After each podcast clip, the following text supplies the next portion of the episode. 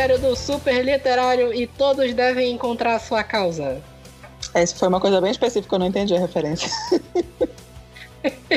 é do Overwatch, vocês não vão entender. Depois eu explico. Ah, então. Pois tá, é, tá eu- bom.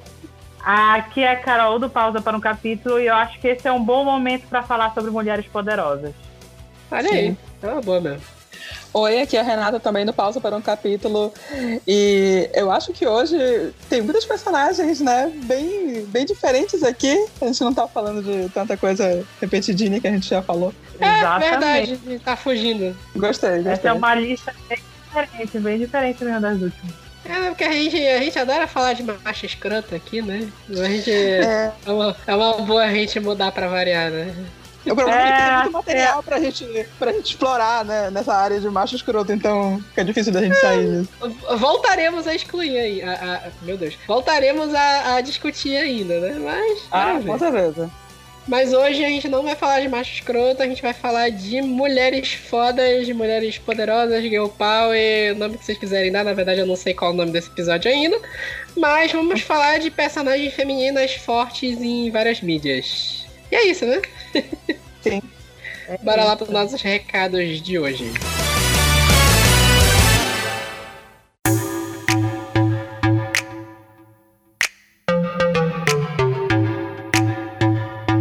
Eita, tem recado? Tem, ixi, tem recado da- da- da- do último podcast ainda, faz, já faz 84 anos. Vou pegar aqui. Foi em 24 de fevereiro. Égua! Que, Se esse podcast- Foi, foi. Se esse podcast Vai sair no domingo, como ele deveria no dia 22, vai ser quase um mês certo sem Supercast, Super Literário. Agora, mudamos o nome, gente. É Super Literário o nome agora. Mudou mais ou menos. Todo mundo só chamava super literário. É, sempre foi esse nome, né? Porque ninguém nunca chamou de Supercast, né? Então agora é Super Literário oficial esse caralho. Ai. Achei que Tá ia meio- dar um trabalho. Oi? Não, é que eu eu ia dizer que eu tô meio de luto, porque só eu chamava de Supercast. Eu chamava de Supercast, né? Mas. E Supercast é um nome muito concorrido também. Teve 60 podcasts não, tem- diferentes com Supercast. Super Literário só tem a gente, não?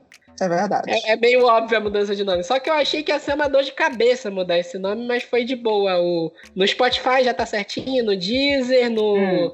iTunes, tá tudo certinho já, tá tudo é, super, super literário. erra. Tá tudo super literário. É, Uhum. Vale um recado pra vocês: tem uns episódios do, do super literário que estão offline, mais antigos. Acho que do 40 pra trás. Eu tô colocando eles online de novo, porque a gente mudou o, o certificado do site, o site tá mais seguro agora. E por causa disso eu tenho que mudar as URLs dos, dos episódios para poder funcionar. Mas em breve vai voltar a funcionar tudo. Além disso, né, mudamos o nome. A gente também teve alguns recados do último episódio, como a gente falou faz praticamente um mês, né? Foi o de, o de séries canceladas. Foi um episódio que a gente sofreu bastante discutindo, né? A gente recebeu uma mensagem lá no Instagram do Super Literário, o Renan96. Tem cara de nome de, de nickname de videogame, né? Mas bora ver. Uhum. Ele comentou assim: Penny Dreadful foi uma pena, série incrível. Salem é outra série de terror muito boa, mas também foi cancelada. Penny Dreadful a gente comentou, né? Salem, vocês Aham. viram? É legal? Não. Salem fez o quê? Vocês viram? Eu assisti. Infelizmente foi É legal? cancelada. Sem dó. Eu gostei, mas. Mas é can- Tem Eu, final? eu, eu- eu não sei te dizer. Não, não, não tem. Não teve final mesmo. Não. Então nem vale a pena ver hoje em dia. Ou vale? Amigo, acho que vale, né? O problema é que tu vai ficar pra sempre né? nesse limbo, né? E aí, o resto? Tipo Terra Nova. Ai, que triste. É, tem, tem umas coisas aí que a gente não pode fazer nada, né? Possivelmente vai ter um monte de cancelamento de série agora na, nessa, nessa negócio do coronavírus aí, né? Ai, calma, calma, calma, calma. Muita calma nessa hora. tem só adiamento, cancelamento, não veio nada aí, né? Tá calma. The Witcher foi É, cancelado, acabei de ver aqui, ó. Olha, garoto.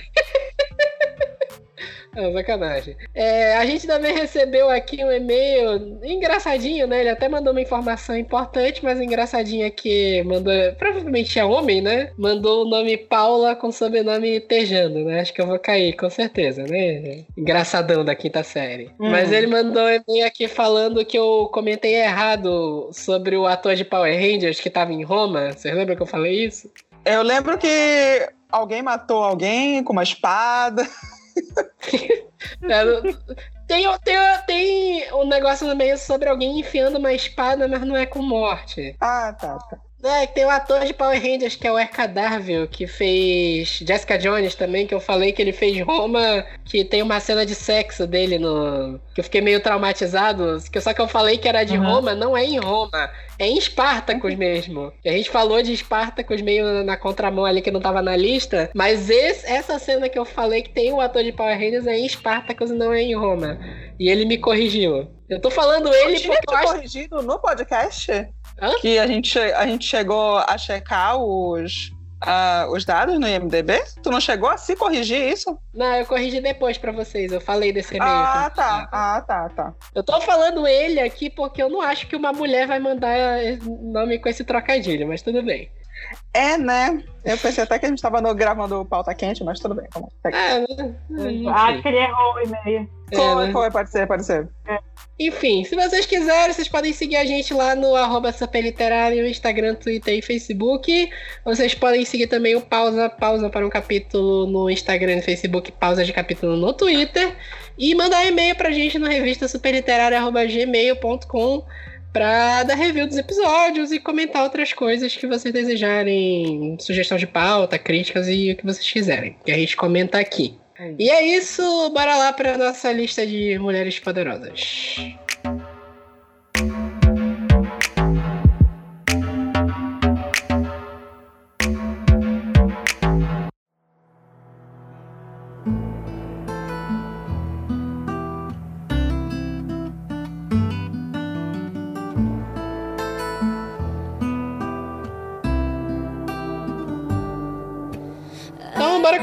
Nossa lista. É, a gente montou uma lista aqui bem legal, com os personagens meio óbvios e outros não tão óbvios, mais conhecidos e menos conhecidos. Então vou começar com um bem óbvio aqui, que a gente já falou algumas vezes, mas não diretamente dela. E eu sei que a Carol não vai saber opinar porque ela não viu até hoje, que é a Katniss Everdeen de Jogos Vorazes. Desculpa. Ai. Tu nunca assistiu Jogos Vorazes, Carol? Eu não, nem li. Ai, amiga. Ela já falou mil vezes que não viu. Ai, O meu cérebro deve ter travado, deve ter ignorado isso. Não Olha, anota aí, anota aí Jogos Vorazes, tá tudo no Netflix pra te ver na quarentena, Carol. Tá, vou botar é, na minha vou botar na minha lista. Katniss Everdeen, ela foi o papel que levou a, a... Como é o nome da mulher? No... Meu Deus, esqueci o nome dela. Eu espero que você esteja falando da Jennifer Lawrence, né, querido? É, da Jennifer Lawrence mesmo. É, ela foi indicada ao Oscar antes, mas agora. Ah, olha, sinceramente, é, já o Everton deve estar tá falando de mim. Ela tá dois anos fora, ué. Aí é difícil de lembrar, porra. Amor com aquela porcaria de X-Men, tu queria que ela continuasse. É, mas não, mas é, ela falou que ela ia tirar um, um, uma folga de dois anos. Eu, eu adoro esses Foi. atores o, Leonardo DiCaprio fez isso um tempo atrás, ele fez uma porrada de filmes seguidos. Ele falou: Não, vou tirar três anos sabáticos aqui, depois eu volto pro cinema. Aí a Jennifer Lawrence fez a mesma coisa, né? Passou dois anos, vai voltar. Quer dizer, não sei agora por causa do coronavírus, né? Mas ia ter um filme novo dela pro ano que vem. E saudade e... da minha ex, inclusive. Pois é, né? Jennifer Lawrence, a Cat foi, ela explodiu com o papel da Katniss. Antes disso, ela tinha feito um filme de terror que ninguém deve assistir, que é muito ruim. Ah, é horrível. pois é. Eu tava com medo da Renata chegar e dizer que era bom, mas tudo bem. Ai, amado, pelo amor de Deus. Ah, mano, tu sabe que tu gosta de filme de terror meio zoado, né? Oi? Olha, depois a gente conversa sobre isso. Continua o podcast. depois, depois a gente discute a relação. Sim, a, a, a, Ai, a, Deus. Eu tô só aquele meme comendo a pipoca, vendo a treta aqui. tá, tá só o, o gifzinho do, do pombo levando o óculos dele. meu Deus. A Jennifer Lawrence estourou mesmo quando ela estreou os Jogos Vorazes, foi com a Katniss Everdeen, que pra mim é uma das melhores adaptações de livro que já foi feita. Já a gente já falou aqui, eu falei uhum. no curso final de Jogos Vorazes, mas a obra inteira é muito boa, a trilogia de livros é muito boa. E os quatro livros foram muito bons também, principalmente em representar a Katniss como uma personagem forte. Porque Sim. a gente tem no primeiro livro. Eu acho que eu não preciso dar a sinopse de Jogos Vorazes, né? Ah, acho que não. Basta dizer que é um universo distópico em que uma uhum. capital oprime os outros estados menores, promovendo um Battle Royale com pessoas desses, desses distritos. E aí é. o, o, distrito mais fodido de todos é o 12. E a Katniss, ela é de lá. É o, o, distrito que só teve um campeão até hoje, depois de... Uhum. Tu lembra? São 71 anos dos Jogos Vorazes, né? Quando ela é de 72. Não, não são mais? Ah, quando ela entra? Não, quando ela entra aos 74, tanto que não enchamas aos 75, é. que é um massacre uhum. quaternário. É isso. Uhum. É, 74 anos de jogos vorazes de Battle Royales com as pessoas, e o Distrito 12 até o momento só teve um campeão, que depois a gente vai descobrindo a, a história dele ao longo do livro. E a gente é apresentado essa personagem que é a Katniss, que ela é uma sobrevivente e tu vê que tem a, a relação dela com o gay, o babaca do caralho. E. É. Eu acho que eu não eu Aliás, não, acho que eu não conheço ninguém que, que chipava a Katniss com Gale, né? Ninguém, ninguém, não existe. Ninguém, ninguém, ninguém. Tanto que até virou piada porque o Gale é o Lion Hemsworth no, no, Sim. no né? No, filme. filme. Uhum. Foi aí que começou a carreira de papéis irrelevantes do Lion Hemsworth. É, é o irmão feio, né? Ele. Eu é, ele é, é o irmão feio do Thor, isso. Não, o irmão feio é o mais velho. É o é, que mas tá em é Westworld. A bonita é o Chris Hemsworth, o Lion. Nem ele é uma três. versão piorada. É, eu vou ter três. que concordar com a Carol. Nenhum dos três, tudo branco nenhum só. Ah, que é bonito. Pode tirar nosso não rola comigo. Enfim. E nessa história, né, é, a Katniss, ela meio que virou a, a líder da família, né? O, eu não lembro se uhum. o pai dela abandonou elas ou ele morreu, não, não lembro. O pai dela faleceu no desabamento da mina. Ah, é verdade, né? O, o, Distrito 12 ele é de mineração, né? Sim, sim. O pai delas faleceu num, num desabamento e meio que a mãe dela meio que entrou numa depressão, né? Ficou tipo assim, meio que perdeu a vontade de viver e meio que uhum. quem assumiu a, a, a, família foi a Katniss. Ela tem uma irmã mais uhum. nova e acaba que a irmã mais nova dela cai para ser, pra ser selecionada para os Jogos Vorazes daquele ano. E ela uhum. se coloca no lugar, né? Isso é só o início da história. A gente tem a trilogia inteira. A Katniss, para mim, super foda em todos os três livros, menos no último capítulo, que eu fiquei muito puto com aquele final, que a, que a Renata até, até gosta, né? Gosto. Tu gosta, né? Eu fiquei meio incomodado uhum. com aquele final, que eu acho que deram uma, uma, apagada nela, mas a gente já discutiu isso no. Eu acho que foi no episódio de finais ruins. Não lembro se foi do final de mês, a gente com certeza já discutiu isso. acho que foi nesse episódio. E, e aí, tipo assim, eu achei uma ótima representação. Acho que tu gosta também da. Tu gosta dos filmes, não gosta, Renata? Adoro, adoro. Nossa, pra, pra quem leu, assim, é impossível tu não, tu não ter gostado do, dos filmes. Uma coisa que eu acho foda que acertaram nos Jogos Vorazes, que, que dificilmente acertam isso, é que o terceiro livro, que é o A Esperança, o Mockingjay, eles dividiram em dois filmes, né? Uhum. E, surpreendentemente isso não ficou uma merda. Como não, a maioria dos filmes que isso acontece, tipo Hobbit, né? Nossa, o Hobbit foi muito, Hobbit muito e... podre, cara. É, até o Harry Potter não ficou muito legal, o, o último livro dividido uhum. em dois. A gente uhum. tem um histórico de livros que são divididos em dois filmes e não fica legal. E os Jogos Vorazes eles souberam fazer de uma forma que eles souberam ter dois clímax, dois finais, não ficou aquela coisinha uhum. aberto. O A Esperança Parte 1 não é um filme, tipo assim, aberto. Ele é fechado, ele termina num ponto lá satisfatório e a continuação ficou para mim perfeita, assim, é, é realmente muito bom. Nossa, com aquela coisa, né? É, a, a, personagem veio em uma época que saíram muitas, muitas é, protagonistas adolescentes é, escolhidas para salvar o mundo e tal. E nós, eu acho que temos até outras outras aqui, acho que a Carol vai mencionar. E assim, é, eu acho que de todas, de todas as coisas assim, dessas obras que saíram, a Katniss definitivamente é a minha favorita. Ela assumiu a família e para quem leu sabe que ela ela deixava muito pra, pra dentro dela tudo que ela sofria. Ela era muito na dela porque ela não queria preocupar ninguém. E ela que uhum. tinha que ser a forte. E, nossa, a, a pressão psicológica naquela adolescente de 16, 17 anos, o tempo que se passa a, a, toda, de todos os livros, é, é, é muito forte. É, eu ia falar mais um negócio também que eu tinha esquecido, que um negócio que é foda da adaptação também é que era muito fácil eles terem caído naquele clichê de tentar fazer um triângulo amoroso entre a Katniss e o, o Gale e o Pita. E eles uhum. conseguiram, eles conseguiram fugir bem disso no filme. Não, não ficou como. Porque, tipo assim, tem uns filmes, tem uns produtores que, se fossem fazer jogos vorazes, eles iam colocar a Katniss como se ela estivesse querendo voltar pro Gale depois dos Jogos Vorazes. Não, não, não só como se isso de fato importasse no meio da, de, da, da, trama política, sabe? Isso não tem a mínima necessidade. A mínima que tu, tu lê o livro, tu vê que aquilo realmente não importa. Eles tentaram fazer pro filme, mas ainda bem que eu não sei quem é que estava responsável ali, se foi edição, se foi o roteiro realmente, mas eles, eles, cortar, eles cortaram muita coisa que poderia ter sido apelativa nessa coisa de triângulo amoroso.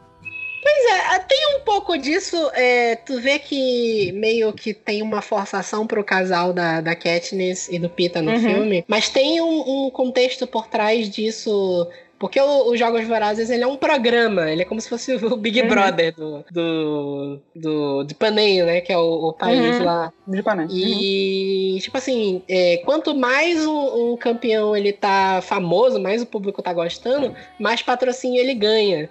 Então tu vê que em um momento eles uhum. tentam meio que forçar para ter o casal dos dois para eles ganharem mais patrocinadores, e por aí vai. Então, não é só ah, meu Deus, eu vou sobreviver para voltar para o meu amor, uhum. não sei o quê. É. Eles colocaram uma trama política no meio disso. E quando tu chega no segundo livro, que tu conhece mais alguns personagens, tu vê que o próprio vilão da história, que é o Presidente Snow, ele tem uma manipulação por trás disso. Os campeões, nenhum deles tem uma liberdade real, eles são manipulados, os corpos deles são manipulados por ele. Então, é legal que não tem. Até tem isso, mas eles usam como uma coisa política, né? Pra discutir aquela trama mesmo e não, ai meu Deus, eu quero voltar pro meu amor. Mas tá vendo isso? Tá pegando fogo. E se nós queimamos, vai queimar com a gente! É, quem, a primeira que eu trouxe hoje, eu acho que é muitas das que eu. Não, acho que duas de que eu trouxe hoje, a Renata já leu e conhece, e ela vai poder falar muito melhor tudo comigo. Que a primeira é a Scarlett, de Red Hill, né? A Red Hill a gente já falou muito aqui no podcast. Já. Uhum. É um dos meus livros preferidos, assim, da vida, que já tá na minha lista para reler nesse, nessa quarentena. Uhum. Porque eu posso ter mil livros para ler, mas eu vou ter que reler um dos meus antigos, não adianta.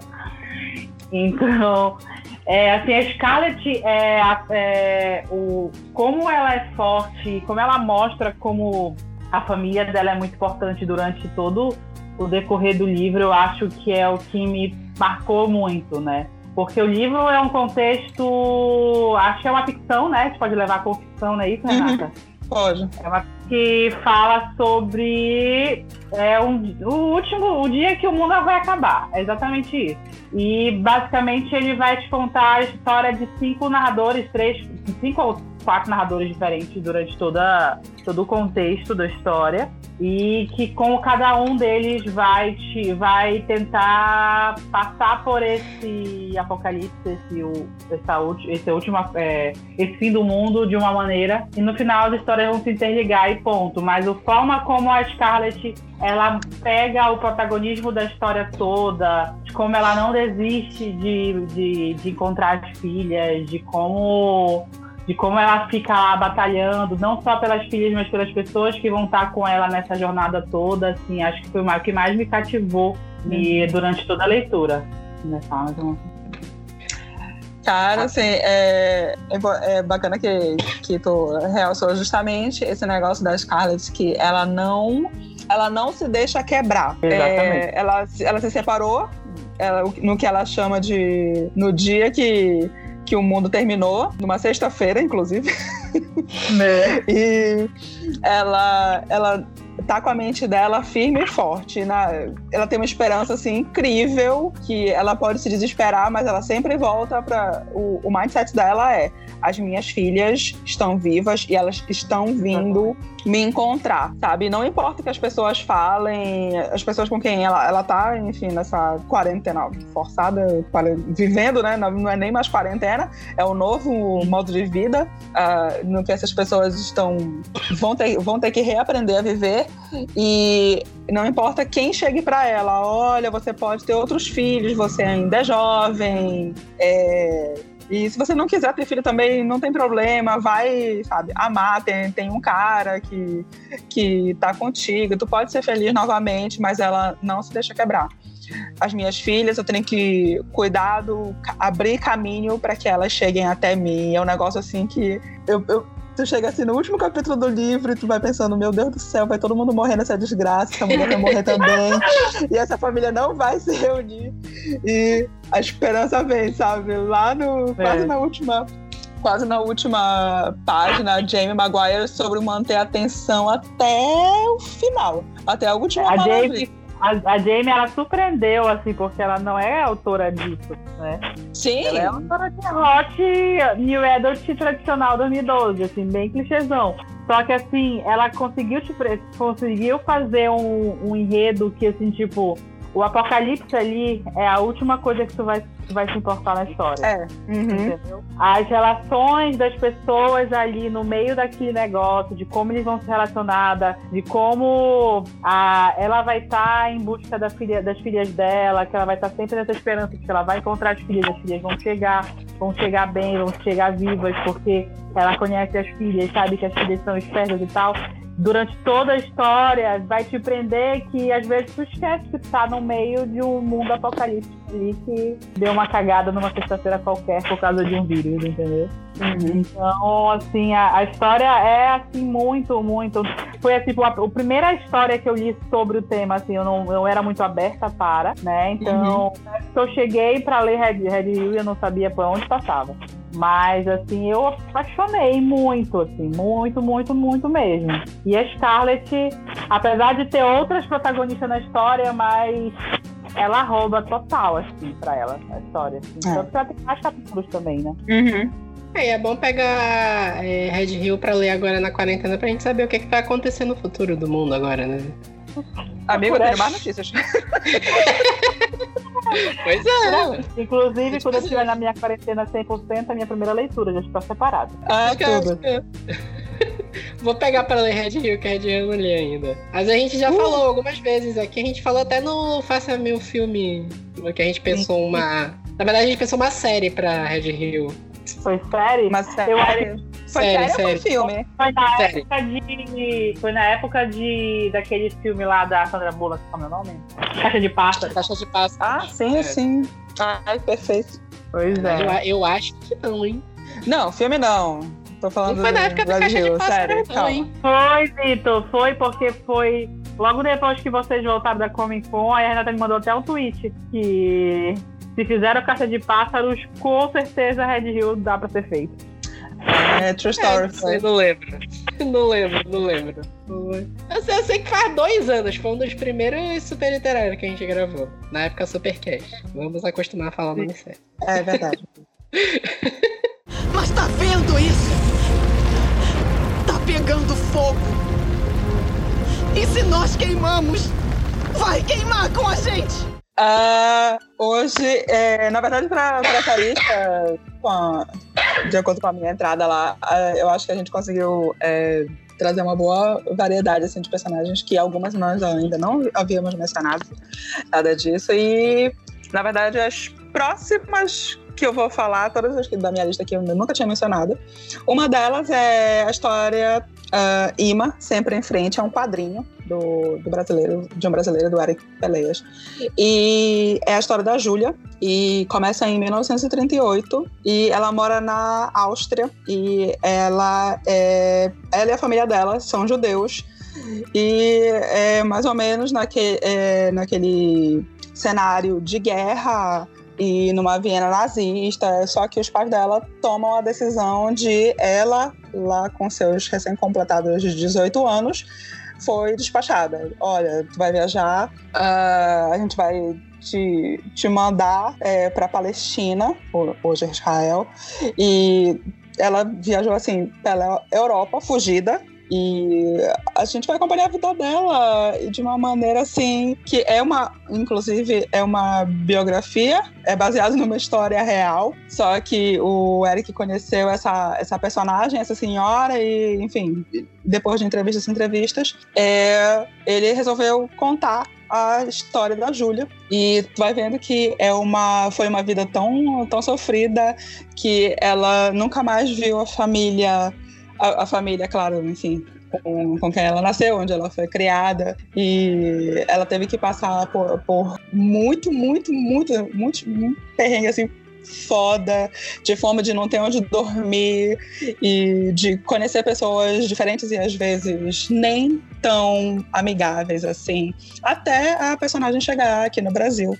E, enfim, é uma história assim de sobrevivência e superação. Eu, eu comprei essa, esse livro em 2014 com, com o próprio Eric, só que eu não tenho vergonha na minha cara. E eu só fui ler esse ano. Realidade e... de todo leitor, pode jogar. Muito obrigado. Aí, enfim. Aí, assim, eu li, eu terminei de ler e eu queria chorar, chorar, chorar, abraçada na HQ, porque é, é uma história muito bonita. E fica o aviso de você vai, pode precisar de lencinho. Gatilho de choro. Gatilho de choro. Podia ter um selo disso, né? Podia. É. Eu é não. Eu não conheço muito o trabalho do Eric Peleias, eu conheço mais pela arte mesmo, eu não li ainda. Uhum. Eu sei que eu comprei uma HQ que é muito bonita, que é o Até o Fim dele.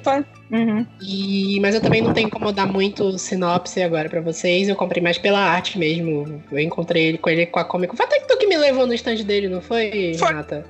Foi, né? E, mas a arte dele é muito bonita. Aí eu tô Sim. vendo aqui as imagens do imã e é bem legal também.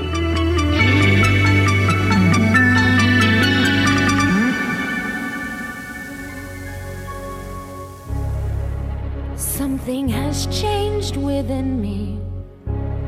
Something is not the same. I'm through with playing by. Então, vamos prosseguir agora com um livro que é muito famoso, que a peça é muito mais famosa que o livro, na verdade, que é o Wicked, que é a reimaginação do Mágico de Oz, em que a gente muda os pontos de vista e a gente descobre que, na verdade, o Mágico de Oz é um grande de um filho da puta e a protagonista de real é a Elfaba, que ela é a rainha amada onde mesmo? Nunca sei se ela é do leste ou do oeste. Ai, não me pergunta. Eu, não tenho esse tipo de, de, de, de atenção para isso. Então, a gente tem uma. O Wicked ele trouxe uma reimaginação de todo o universo do Mágico de Oz. Ele não é canônico, né? Um tempo hum. atrás eu descobri que o, o Mágico de Oz tem, tem tipo, uns 40 livros no, no canon uhum. dele, escritos pelo L. Frank Baum, né? E uhum. eu não sabia, eu só tinha ouvido falar do Mágico de Oz mesmo, que é o mais famosão. E eu queria lembrar, deixa eu só pegar aqui o nome do autor. Peraí. O Gregory Maguire, ele reimaginou esse universo todo do Mágico de Oz, contado pelo ponto de vista da Elfaba, que é a bruxa que é verde. Uhum. Eu agora não lembro se ela é do leste ou se ela é do oeste. Mas a gente vê essa reimaginação toda, né? A gente descobre, tipo assim, desde a infância dela, a gente descobre que ela é rejeitada pelo pai dela porque ela é verde, porque ela é diferente tem toda um, uma discussão por trás disso sobre ser diferente, sobre ter uma pele diferente, que você pode entender de várias formas, de vários tipos de minorias nesse, nesse, nesse subtexto do livro. Mas uhum. a gente vê que desde o início da vida dela, ela foi uma personagem rejeitada, apesar dela ser extremamente poderosa. E aí vai, vai se reimaginando tudo, né? Eles colocam a, a Elfaba como que ela, ela e a, a Glinda, que é a, a, a meu Deus, a bruxa boa. A bruxa boa. no Mágico de Oz. Ela é como se elas tivessem uma amizade de adolescência. As duas se conhecem uhum. na escola e meio que se odeiam, depois viram amigas. Inclusive a, a Glinda na peça é insuportável. Insuportável. Dá vontade de dar cabeçada na, cabeçada na parede quando ela aparece. Porque uhum. ela é aquela super patricinha, basicamente, né? Uhum. No livro é um pouquinho diferente. A, a, a, a Glinda. É porque, tipo assim, a peça eu vi em 2016, eu acho. Uhum. Naquele. Não sei se vocês lembram quando a gente gravou sobre histórias de Bienal, que foi o, a viagem para Bienal que eu quase morri de, de fome. Sim, sim. Pois é. Eu vi nesse ano, então tá mais recente a peça na minha cabeça que o livro. O livro faz bastante tempo que eu li. Mas eu lembro que o livro é um pouco mais sério. É, a, a Glinda não é tão insuportável no livro, tem umas certas diferenças. Ah, tem um dado momento no livro que a, a, a Elfaba é vista como um símbolo de revolução em Oz, então tem tem um que mais político que na peça, mas a Elphaba é um personagem muito foda sobre essa discussão de ser diferente, porque ela é verde, mas ela é extremamente poderosa e tentam tolher os poderes dela. E, tipo assim, Wicked é um livro que eu realmente recomendo para todo mundo, vale muito a pena ler. E quem puder ver a peça também. É, no Brasil não tem mais a peça, né? A peça foi apresentada só no ano de 2016. Mas quem se uhum. interessar, dá para assistir completa no YouTube, a versão brasileira. Para quem, por exemplo, não consegue entender inglês, porque, por exemplo, em inglês dá para você ouvir o CD inteiro, por exemplo. Uhum. Ou tem no YouTube também o, a peça inteira, que até a a Elfa quem fazia na, na versão original era a Idina Menzel, que fez a, a Elsa no, no Frozen. Uhum, uhum. E ela tem aquele vozeirão pra cantar, né?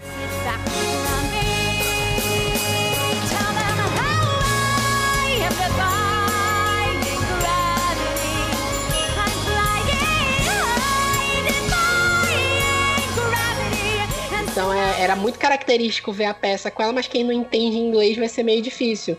Então, quem quiser ver, pode ver a peça, tem completa no YouTube. Não é perfeito, mas dá pra ver legal. É tipo assim, é uma obra que eu realmente recomendo para todo mundo assistir. Vocês, vocês viram? Vocês leram o livro? Eu tenho o um livro, eu. eu nunca li. e eu vi a peça, eu fiquei apaixonadíssima. A peça é muito legal. Tá, até hoje tem a promessa de virar filme, né? Mas tá uhum. anos e anos aí e nunca saiu. Mas assim, em termos de musical, as músicas são muito uhum. legais. E quando veio pro Brasil, a, a localização né, da, da versão brasileira, né, da, das letras em português ficou muito legal também. Mas tá vendo isso? Tá pegando fogo. E se nós queimamos, vai queimar com a gente! Bom, eu vou trazer mais um livro, assim, que é. Eu não sei se eu já trouxe esse para cá, mas eu vou falar a outra mulher, né, forte que eu das 10 que eu já li, é a Jazz de 1 mais 1, da Jojo Moyes. Eu acho que, assim, pra mim é o livro, meu livro preferido da Jojo, o melhor livro dela. Acho que é o único que ela acertou na vida.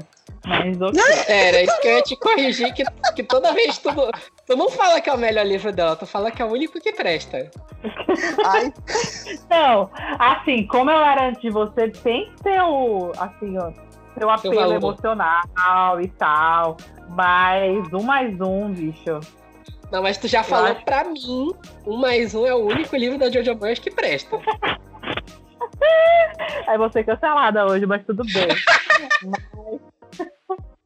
A gente já falou mal de Jojo Moyes aqui, não, não vamos ser cancelados. Já, e muito.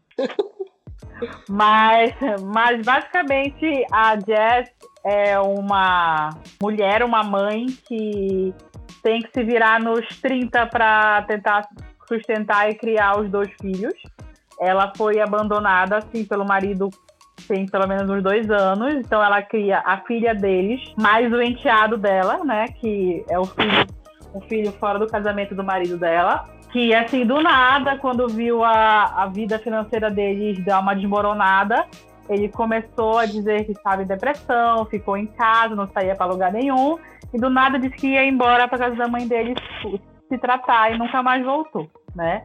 Só que isso ela tá há dois anos tentando arranjar trabalho aonde ela consegue, dinheiro onde ela consegue, para tentar manter os dois e é, tentar dar uma vida digna para os dois, né? Mas, assim, a, a, basicamente a história do livro é sobre o que a gente faria em casos extremos pelas pessoas que a gente ama. E, uhum.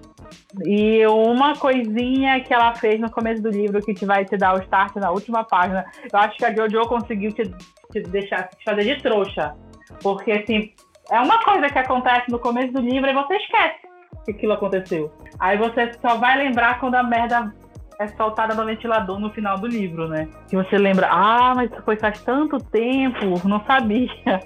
Mas é uma história, assim, bem bacana e, assim, bem diferente de tudo que eu já li da, da Jojo porque ela vai mostrar a dinâmica dos três, né? Principalmente dos três e uma outra pessoa que vai estar no meio dessa história também. E principalmente porque a Jazz é uma garota jovem, eu acho que ela não tem 25, 26 anos, Renata, acho que ela tem mais nova. Não é isso? Tu... Não, eu, eu, eu é... sei que ela tem menos de 30. Eu não sei se. Não, faz muito tempo que eu, que eu li o livro e eu não reli. Eu não me lembro porque, quantos anos ela tem. Porque, assim, tipo, se eu não me engano, ela teve a filha com 17, 18 anos quando ela conheceu. Uhum. Ela nunca quis saber de escola, nunca quis saber de nada. E a menina deve ter uns 10 agora, no máximo, estourando 10 anos. E ela é uma, e a filha dela é uma menina super dotada, assim, inteligente pra caramba. Mas ele, como eles não têm condições financeiras, ela não tem condição de dar uma educação melhor para ela, né? E tudo começa na história porque a menina é, tem a possibilidade de estudar numa escola muito boa, mas ela precisa de um dinheiro para fazer a matrícula. Ela conseguiu uma bolsa de praticamente 90% integral para filha uhum. estudar. Só que ela não tem dinheiro para isso, para pagar a matrícula. E, e tem um professor de matemática que, que quer ajudar, que aí fala de uma Olimpíada de Matemática, que o prêmio é um dinheiro que vai dar para ajudar na matrícula e ainda sobra um pouco para a parte de material escolar e tudo da menina.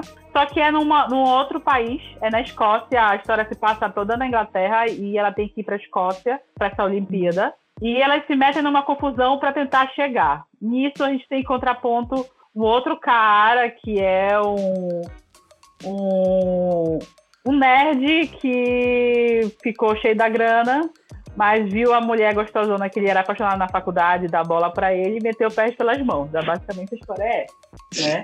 E então, ele, ele no caso, ele é o cara que vai ajudar eles a chegar nessa Olimpíada. E a história em si é toda como vai ser a dinâmica dos quatro nessa viagem de carro até a Olimpíada. E, e, aí vai mostrar muito como a Jazz, ela é muito. E, e, ele bate muito na tecla que ela é muito positiva.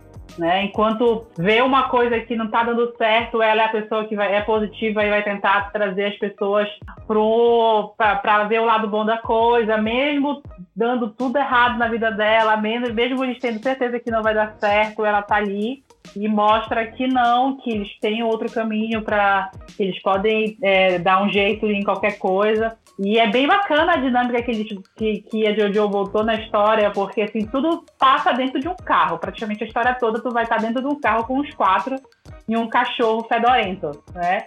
Então, assim, é muito bacana. Eu sou apaixonada por essa história, sou apaixonada mesmo. Eu acho que essa e o Inferno de Gabriel eu já tenho lido mais dez vezes, já sei ter as falas de cor. tanto leio essa história. Eu gosto muito. Acho que é isso. Quer falar alguma coisa, Renata?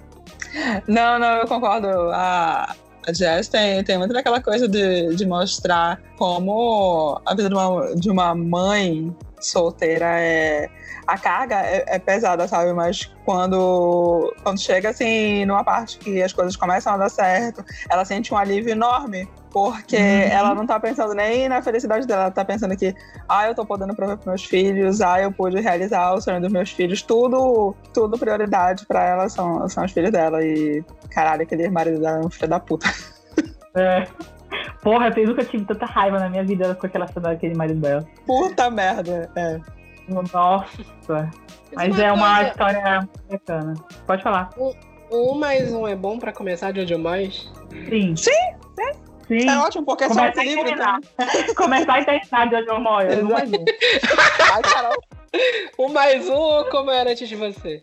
Ah, mais um. Mais um. Como era que você é muito triste. É, sim, cara. Cara, muito- Égua. Eu nunca quis, eu acho que só. E como eu era de você e aquele mil beijos de garoto que deu vontade de pegar, eu livro e jogar fora. Não terminei. Não conseguia chegar perto das do livro depois que eu terminei. Deus. É preconceito porque não terminou do jeito que tu queria. É. Não, não é. Eu Isso aí sabia, é a que, ditadura do leitor. eu sabia o que ia acontecer. O problema é que o negócio mexeu tanto. Que assim, eu passei acho que 30 dias que eu só conseguia falar, pensar sobre esse livro. Aí eu não conseguia ler mais nada. É, não, foi muito escroto. Não quero, Mas, não, não. Como eu era antes de você, eu assisti o filme no cinema, me acabei de chorar. Eu nunca tinha chorado por personagem humano, só tinha chorado por cachorro até esse momento. Me acabei de chorar, aí eu nunca mais vi. Aí algum dia desses passando na tela quente, eu não vi o filme. Eu liguei na hora que tava passando o final do filme e comecei a chorar de novo. Ah, Aí eu tenho DVD, Lito, se tu quiser. Eu liguei te bem, bem na cena da praia, comecei a chorar, bicho. Caralho. ai, é muito horrível, bicho. Oh, não, não dá. Ai, meu Deus. Mas leia um mais um, dá pra começar e finalizar Jojo por aí, não precisa ler mais nada. Esquece o resto todo. Principalmente as continuações de como era antes de você. Porra, por favor. Mas tá vendo isso? Tá pegando fogo. E se nós queimamos, vai queimar com a gente. Ah, bem, o próximo livro, na verdade, é uma personagem bem conhecida, mas é uma versão bem diferente da Branca de Neve. é, em A Bela e a Adormecida, também uma graphic novel, também uma HQ, dessa vez do Neil Gaiman. E assim, foi uma história que eu fui- olha, rolou um pink bait nessa porra, entendeu? Porque eu pensei que era lésbica e quando eu cheguei lá não tinha nada de lésbica. É, não é? É, mas não é, Todo mundo fala que é lésbico. Mas não é! Pô, Merda. É uma mentira. Pink Money do, do, do Neil Gaiman. Bem, deixa eu contar pra vocês. É, na verdade, é uma coisa bem assim, bem. É um. É um, o resto, digamos, uma- é uma continuação da história da Branca de Neve, a partir da onde terminou lá, na, da, da, da historinha original. Só que esta Branca de Neve não é tão songamonga, né? Que nem a, a original. E, assim, a gente é, perde o- os elementos uh, fofinhos que a gente conhece lá da animação tal da Disney, papapá. E, e a gente encontra aqui uma princesa prestes a se casar, só que ela não tá ah, so- sobre o, a sombra do príncipe, do futuro rei. Ela é a rainha. Ela é a soberana na, naquele reino. E nós não temos mais o- o- os sete anões.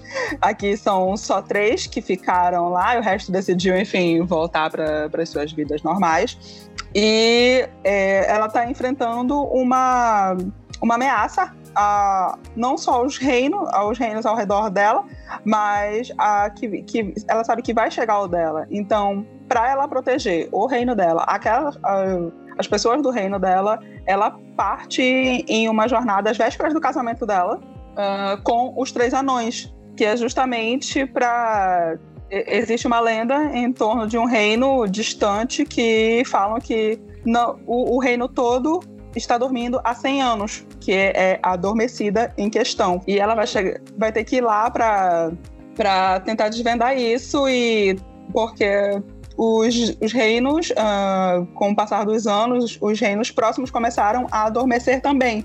É, digamos, uma maldição que está que tá aumentando. E para não chegar no reino dela, ela tem que ir até lá. Só que até ela chegar lá, ela tem que passar por muita coisa e não não tem príncipe para salvar. Não não tem personagem masculino forte. É ela, ela, ela é, ela e Jesus. não tem princesa pra salvar ela também. Infelizmente não. Fui gongada porque também ela não vai salvar ninguém. Bem, tirando o reino dela. Mas assim, termina, termina de uma maneira absolutamente girl power, sabe? Que tipo, eu me salvei, eu salvei todo mundo e eu vou continuar salvando, e foda-se. Enfim.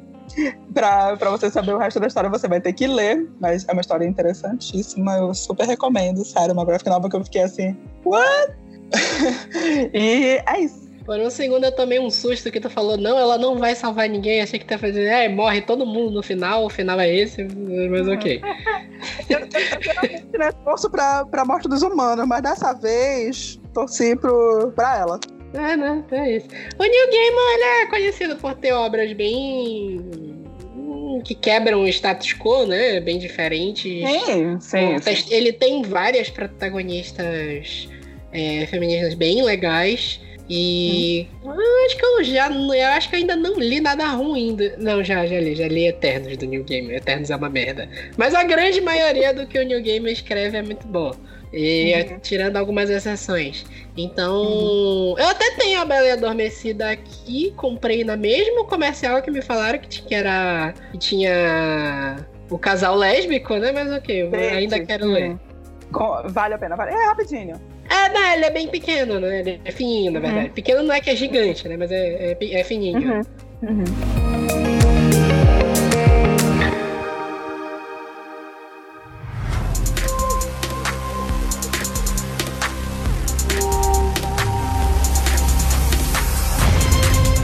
vamos voltar para o universo de Overwatch. Eu já falei de Overwatch quando a gente falou aqui de personagens lésbicas, que eu falei da Tracer. E assim, Overwatch ele é um jogo de tiro que tem é um universo de Overwatch que é de ficção científica. Ele tem uma cacetada de personagens femininas fortes.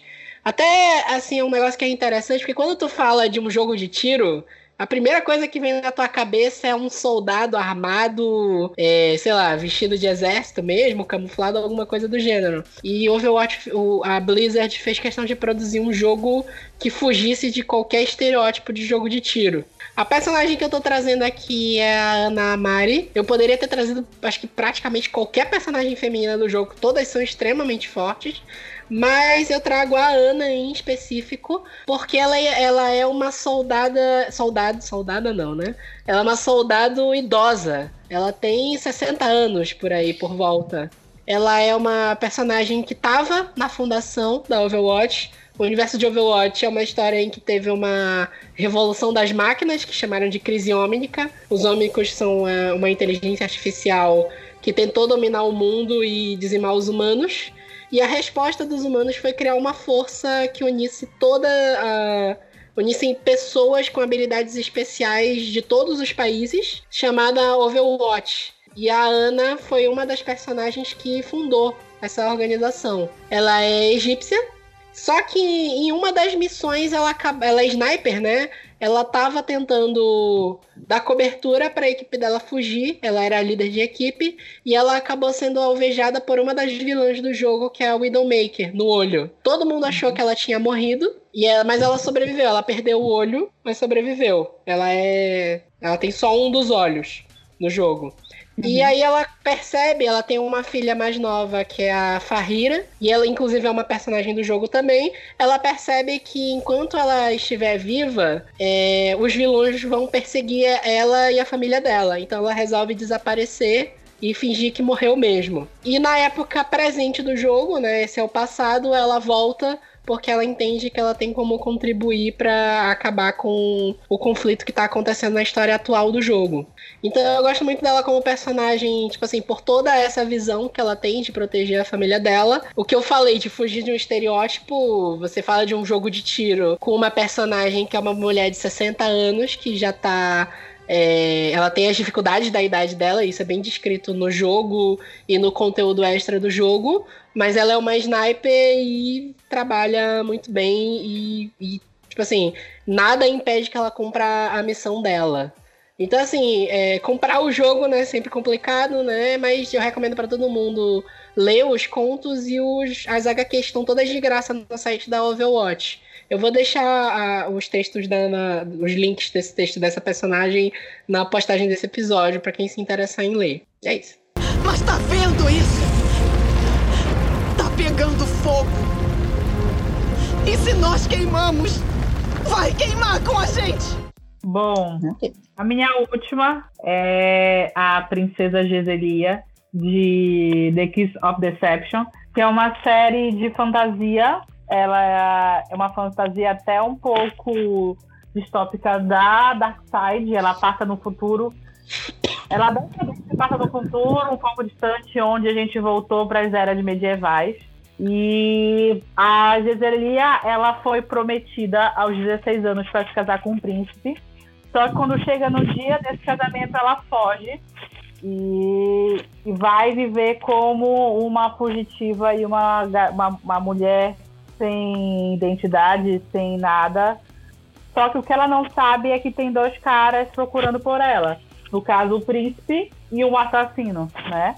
Ela é, foi, é, foi enviado um, um, assassino atrás dela, porque nessa época medieval e tudo, tinha fala-se sobre uma. como se fosse uma profecia de uma mulher que veio e que voltou, que nasceu independente, que ela veio para salvar um reino dos remanescentes, que é um reino que é um reino totalmente excluído da sociedade, tudo. E tem e normalmente e também tem a profecia dos primeiros filhos, né? Ela como é uma primeira filha, ela veio com visões ou alguma coisa do tipo. Só que ela nunca desenvolveu até o momento, né? Ela começa a escutar vozes e tudo. E ela tá e esse esse assassino foi enviado para tentar matar ela ou sequestrar e levar para Veda, que é onde vive os, os os remanescentes, né? Aí do outro lado a gente tem o príncipe que foi deixado no altar pela Geselia que também vem atrás dela e tentar fazer com que ela cumpra o que foi prometido. Só que ela fala que não, que ela não quer, ela não quer largar, ela não quer largar a vida dela para viver com uma pessoa que ela nunca conheceu, que ela não sabe quem é e que ela não acha isso certo. É, e assim, o, o, legal da história em si, porque são três livros, aí logo depois o Darkseid lançou um prequel que é uma história bem do começo, de, da, falando sobre a origem das, das do, dos reinos no geral. Mas os três primeiros livros que foram lançados são todos pela visão da Lia. E ela conta e mostra como ela se saiu de uma princesa que era criada no castelo cheia de nome tóxico, nome tóxico e se tornou uma guerreira que ela vai levar um é, e vai defender um reino numa guerra muito importante, vai entrar na, em batalha, vai assim se colocar em situações bem perigosas e que ela vai conseguir se reerguer e, e levar o reino que ela tem que levar para a liberdade, principalmente, né? E eu me surpreendi muito que eu não era uma, uma leitora de fantasia, mas esse foi um dos primeiros que eu li e eu gostei bastante de como a autora pega assim, os primeiros, o primeiro livro, assim, os três livros são bem divididos, assim. O melhor para mim é o segundo, sem dúvida, porque ele é um livro totalmente de batalha. Você vai ver a e político ao mesmo tempo. Você vai ver a Lia negociando é, tentando é, livrar o povo dela disso tudo, brigando mesmo. O primeiro livro é um livro mais linear, assim, mais devagar, que fica todo aquele mistério de quem é quem, quem é o príncipe, quem é o assassino, porque a autora não te conta durante praticamente todo o primeiro livro. Você vai ter que adivinhar e ter suposições, e no final é, vai surpreender, querendo ou não, você vai surpreender pela escolha dela saber quem é quem. Então é um livro mais suave, mais te contando como é a história dela mesmo. E os dois últimos é de batalha, de, de guerra. E eu gostei que não ela é como Jogos Vorazes, vocês estavam falando que o ideal, ou que o ideal era que não romantizasse mesmo, né? Porque não é uma história que precisa. E uhum. The Kiss of Deception, a gente também tem um casal protagonista que vai pegar a história toda até o final. Mas também o foco não é isso. O foco não é o casal. Não é se vão ficar juntos ou não no final, porque isso é irrelevante. Porque desde o começo você sabe que, independente de qualquer coisa, eles não têm como ficar juntos no final. Então, é uma história que é, muito bacana mesmo e eu indico pra caramba quem quer ler fantasia, que não é só fantasia capa-espada com homem sendo o protagonista, aquela boa e velha história de Jornada do Herói, que é só o homem que vem do começo ao fim. Aqui tem mulher muito que vai carregar a espada, vai pra batalha, vai fazer muita coisa bacana também. É isso. Ok. o Kiss of Deception é uma trilogia e tem mais um livro depois, não é? Ou é antes? Não, tem, tem o livro depois, é, só que ele conta a história do de antes. É o prequel. Né? Uhum, uhum. É o prequel. É bem curtinho, assim, pra mim também é o melhor da série todinha, é o prequel. Não. Eu lembro que tu me falou que o livro, esse livrinho depois é, é, é melhor que o resto da série. Exatamente. Mas tá vendo isso? Tá pegando fogo. E se nós queimamos, vai queimar com a gente. Bem, a minha última personagem é a Samantha, do livro A Boa Filha, da Karen Slaughter. É um thriller, é suspense, é um livro pesadíssimo, que é aquela coisa, né? Mais uma vez a gente volta lá pro negócio do gatilho no livro. Não tem nenhum gatilho, nenhum aviso na porra do livro. E, gente, eu saí desse livro me tremendo. Foi, acho que, um dos, um dos últimos que eu li no, no ano passado. E, assim, é um livro que tu não consegue desgrudar e é, apesar dele ser contado em terceira pessoa, às vezes tem mais foco ou na, na, na vida da Charlotte ou na vida da Samantha e, e é uns dois outros, três outros focos em outros personagens secundários. Mas a gente vai acompanhar a vida delas, que quando elas eram adolescentes, é, a casa delas sofreu um ataque a mãe delas foi morta na frente delas, justamente porque o pai delas é um advogado de, de defesa. E só que é aquela coisa, ele, ele tem fama e realmente ele escolhe uh, é, clientes, aqueles clientes assim que tem tudo para ser, serem culpados, não interessa se são culpados ou não, ele gosta de defender, ele gosta do desafio de defender essas pessoas e de serem inocentes. Não, ele não é um cara assim corrupto, de ele tá interessado em dinheiro, ele tá interessado em fama,